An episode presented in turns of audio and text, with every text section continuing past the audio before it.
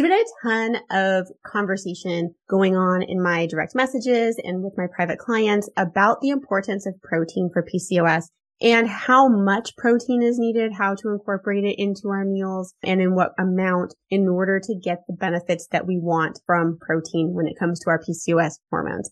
So in this episode, we are going to go through all things about protein, good sources, benefits, and amounts that you may want to be looking at in order to really boost that metabolic health and help your PCOS symptoms out. So let's get started. You're listening to the PCOS Repair Podcast, where we explore the ins and outs of PCOS and how to repair the imbalances in your hormones naturally with a little medical help sprinkled in. Hi, I'm Ashlene Korcek, and with many years of medical and personal experience with polycystic ovarian syndrome, it is my joy to watch women reverse their PCOS as they learn to nourish their body in a whole new way. With the power of our beliefs, our mindset, and our environment, and the understanding of our genetics, we can heal at the root cause. Welcome back to the PCOS Repair Podcast, where today we're going to be covering all things protein. So first of all, what are some of the benefits of protein when it comes to PCOS? So if we think about a lot of the symptoms that we struggle with with PCOS, a big one is going to be cravings. Everyone I talk to really struggles with cravings. A lot of women who struggle with weight, whether or not they are currently trying to lose weight or being really diligent about trying to maintain their weight. I think it's also really important to realize that if you're having to spend a great deal of effort and energy and thought and fear in maintaining your current weight, even if you don't technically have a weight problem, you have a weight problem. Like we shouldn't have to spend so much of our waking hours and energy worrying about what we eat, how much we exercise in order to not gain weight. And so if you're noticing some of those problems, you're feeling calorie deprived, or you've actually lost your appetite because you're so used to restricting calories that your body has forgotten how to be hungry. If you feel like you have fatigue and energy swings throughout the day, these are all things that can be dramatically improved by getting adequate amounts of protein from good sources in strategic times throughout the day in order to keep your energy up, to keep your cravings down, and to keep you full and satisfied while having that amazingly good energy that we want. Okay. So benefits of protein kind of touched on those there. A big one is going to be cravings and appetite.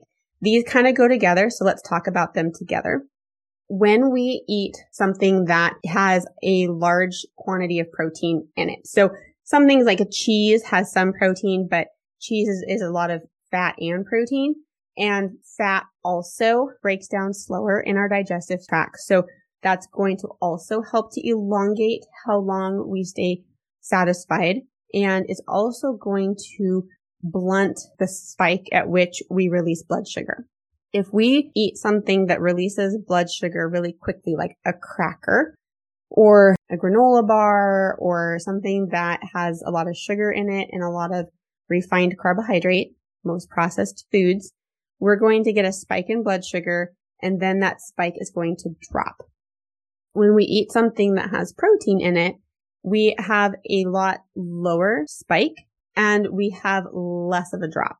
So if we pair, say, a couple crackers, so less crackers than maybe you normally would, with cheese and like a cheese platter meat, you're going to see a decrease in how much blood sugar spikes and consequently how much it dips afterwards. What that does is it decreases that craving of, I need another hit. I need another spike. It also keeps us full longer because all of that still had to be broken down and digested and slowly released into our bloodstream. But the amount of insulin that was there to allow it to go into our cells didn't have to go crazy high Therefore, we don't have this crazy drop because we just sucked it all into our blood or into our cells really quickly. And now we need more blood sugar because now we feel low. So those two things make it really important to incorporate at least a small amount of protein in proportion to what you're eating at every meal. Now, I am guilty of this, especially in years past. And I can't tell you how many times I hear women say, all day I do really good. I stick to my salads. I stick to my healthy breakfast. I stick to my calorie allotment that I want to stay within. And then four o'clock rolls around and I start to lose motivation. I start to lose self control. And it's not even that I feel super hungry, but I just start eating lots of food that I don't want to be eating. Not only is it volume of food, but it's type of food. So this is something where we have set ourselves up to do this. And one of the best ways to set ourselves up to not do this is start the day with more calories specifically from protein. If we get a lot of protein early on in the morning, not only do we not feel hungry, but our body has really good energy to go off of. And by the end of the day, we actually feel very satisfied. So we have a lot more self control. Now, self control just wanes throughout the day. We get tired. Our energy's low. All of our motivation and thoughts about what it is that we want to be doing, you know, they're just less at the top of mind in the evening. We kind of want to kick back, relax, comfort ourselves. And so that is there. But if we are coming to that from a place of being hungry and depleted because we've been restricting calories all day and riding this uh, glucose roller coaster of spike, crash, spike, crash, spike, crash, then we are very physically worn out and depleted. And so the last thing we want to do is eat a small dinner and stop eating a couple hours before bed.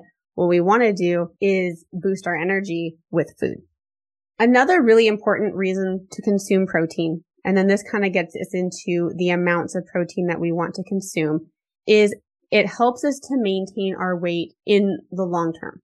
So as we, you've probably heard before that as we approach menopause, it's harder to maintain a healthy weight. We tend to gain weight around the middle and so forth. More recent research has really torn apart the idea that this is because our metabolism slows down. Our metabolism is really not this third thing out there that's allowing us to burn or not burn calories. We create our own metabolism through our muscle mass, through our activity, and through our metabolic health. And so if we have really good metabolic health, meaning that our insulin system is really humming along, we're not being overly reactive to our carbohydrates because we haven't worn out our insulin system by these constant spikes and drops. We have a good amount of lean body mass. So we have kept our muscles strong and healthy and we're getting regular activity. Our metabolism will slow down slightly only because at some point towards our 40s, our body breaks down muscle faster than we can build it, but not by much. So really it comes down to when we were in our 20s and 30s, our body wasn't breaking down our muscle. So we were kind of getting away with it, so to speak. But as we reach menopause, we start to decrease our muscle mass as we age. And if we are not replenishing it through strength training and good protein intake, we are slowly losing ground and we feel that in our weight management. But the same principles are true even earlier in life. And so if we are getting adequate amounts of protein, and we'll talk about the amounts for muscle maintenance as well, but if we are getting adequate amounts of protein throughout, we are maintaining healthy muscles.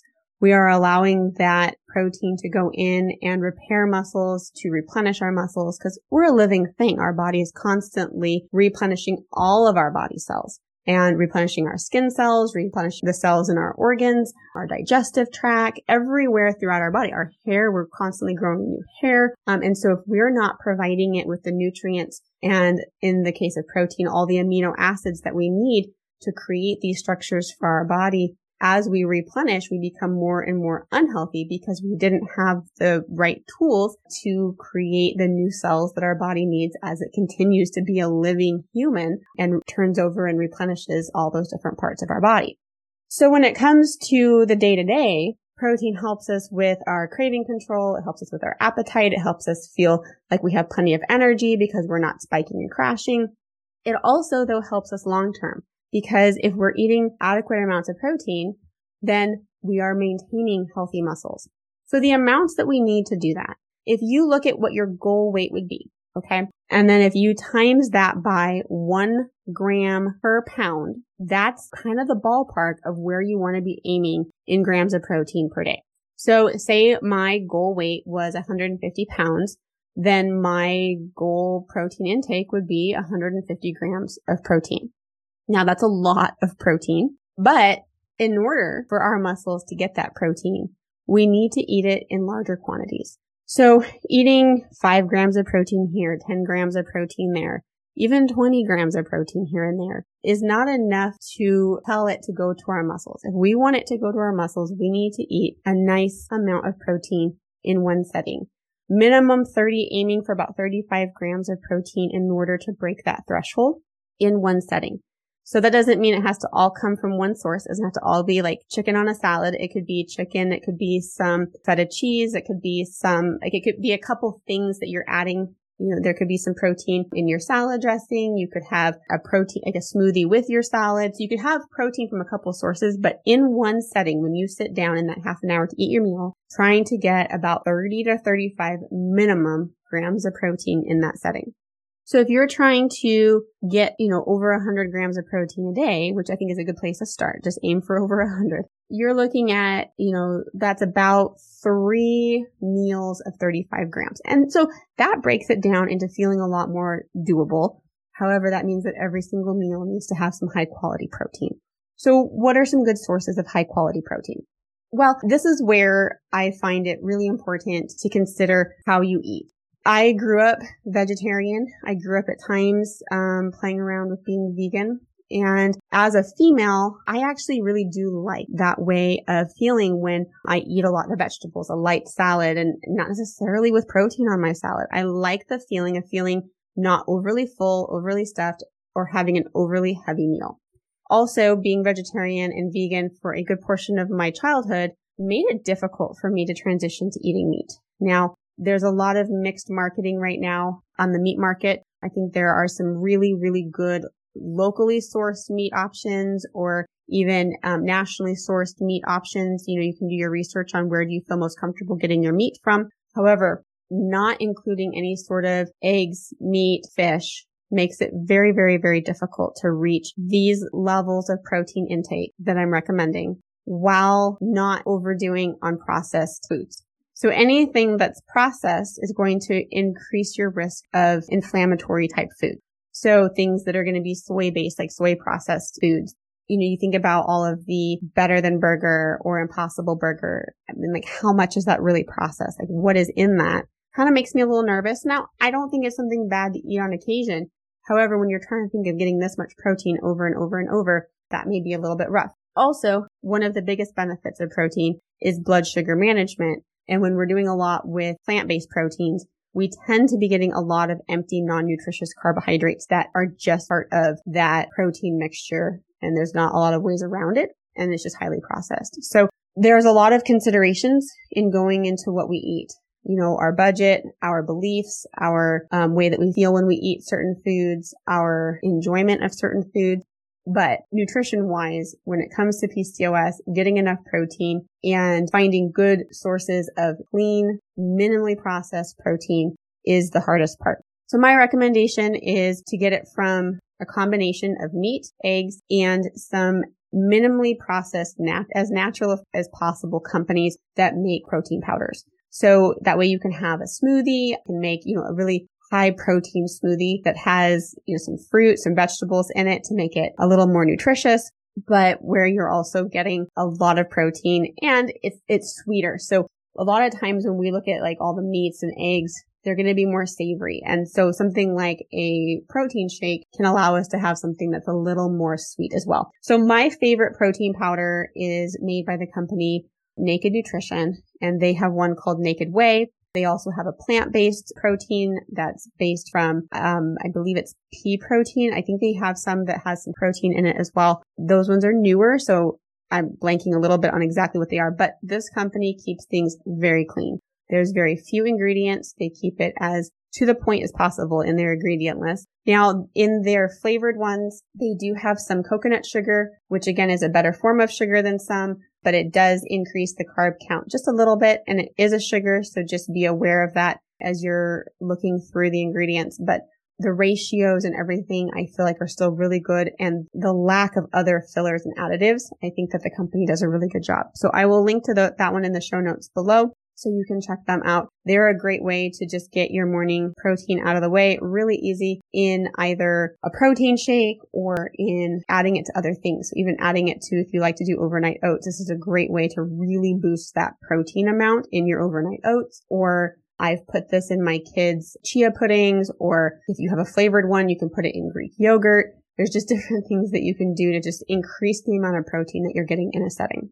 Of course, things like, you know, lean turkey, lean chicken, these are also great ways to get your protein. It's okay to have some healthy fats from red meats as well. If you're all worried about that and you've been shying away from them, I encourage you to get a baseline lipid panel. Have your doctor check your cholesterol and things like that. And then you know, do a trial of, we're young, so our bodies will heal really well. If something doesn't agree with us, do a trial of a month or two of incorporating a little bit more red meat and then see how your body does. If your cholesterols are all looking really good still, that means your body's handling it really well. Our bodies should know how to handle cholesterols that we eat. In fact, our body needs cholesterol in order to make healthy hormones. So removing cholesterol can be very harmful to our bodies, but it's just kind of finding that right balance of all of this that works for us and has our body humming along the way we want it to be functioning as well as feeling the way we want to feel.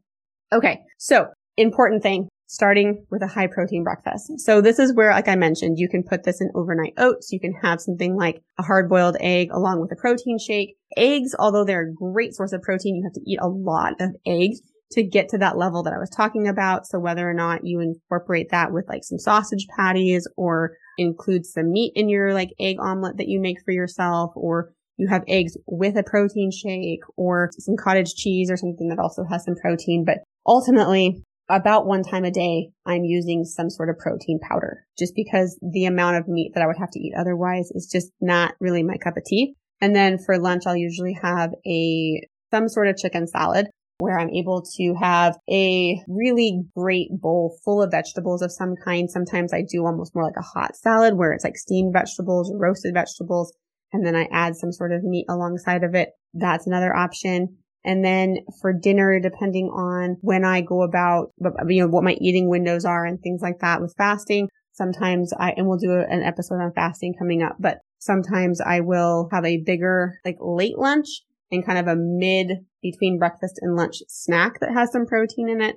Otherwise, if I'm having a regular dinner, then I'm going to basically have it where I'm having some sort of protein as the main thing with vegetables on the side, whether it's some sort of, you know, burger with a salad or whether it's a grilled meat with some vegetables or kind of like a deconstructed fish taco or so many different options of what you can do you sometimes it's like I'm making spaghetti and meatballs for the kids and I eat like meatballs with the sauce and Parmesan cheese with a bunch of zucchini. That's one of my favorites. I don't even miss the pasta part of it. But those are because you still have all that great flavors of it still tastes really Italian and delicious, but I just didn't need all of the empty carbohydrates from the pasta. So those are some things that are really helpful, but the big key thing is start early. If you wait until you start to have those energy slumps around 10 or 11 in the morning, it's difficult to catch up for the day. So get some protein, even if it's more of like a snack protein and it's not as much as you say like that 35 grams that we're aiming for in a setting. That's still a great way to start your morning and get you off to a good start. For me, I like to put in about 20 grams of collagen powder in my coffee in the morning. And I have that with breakfast. So it's not really having coffee on an empty stomach, but I'm adding in an extra 20 grams of protein through the collagen. Now keep in mind collagen isn't true protein. It has most of the amino acids and it still has a really good benefit as far as protein goes, but you're missing some of your key amino acids for muscle synthesis. So while it is going to help with appetite control and it's going to help with cravings, just keep in mind that it is missing a few components there that you're going to want to make sure that you get throughout the day as well. So there you have it, my friend. I hope that this has been helpful in understanding how protein fits into a PCOS healthy lifestyle, as well as how to actually go about with some practical tips, how to actually go about incorporating it into your healthy lifestyle. And so if you have any questions about protein and PCOS, you know where to find me. I'm over on Instagram at Nourish to Healthy. I love having conversations with you over there in my DM, so feel free to ask questions over there. And until next time, get out there and start experimenting and exploring and finding out what kind of proteins you enjoy, as well as what it really looks like to eat that much protein. I'm going to give you a hint. It's going to feel like and sound like it's going to be just an enormous amount of protein. However, when you actually start doing it, you're going to be like, oh, that was it? That wasn't too bad. So I know because I've been there. I've had to sit and calculate it out a while back and been very happily surprised that it did not feel as crazy heavy and as cumbersome to try to get that much protein in my diet in a daily basis as I thought it would. So with that, I hope you enjoy and I will meet you here, same place, same time next week. Bye for now. Did you know that studies of PCOS epigenetics have shown that our environment can either worsen or completely reverse our PCOS symptoms? I believe that although PCOS makes us sensitive to our environment, it also makes us powerful. When we learn what our body needs and commit to providing those needs, not only do we gain back our health, but we grow in power just by showing up for ourselves. This is why I've created a guide for you to get started. My PCOS fertility meal guide can be found in the show notes below. I want to show you how to create an environment that promotes healing while still being able to live a life that you enjoy. This guide is completely free, so go get your copy now so that you can step into the vision that you have for your life and for your health.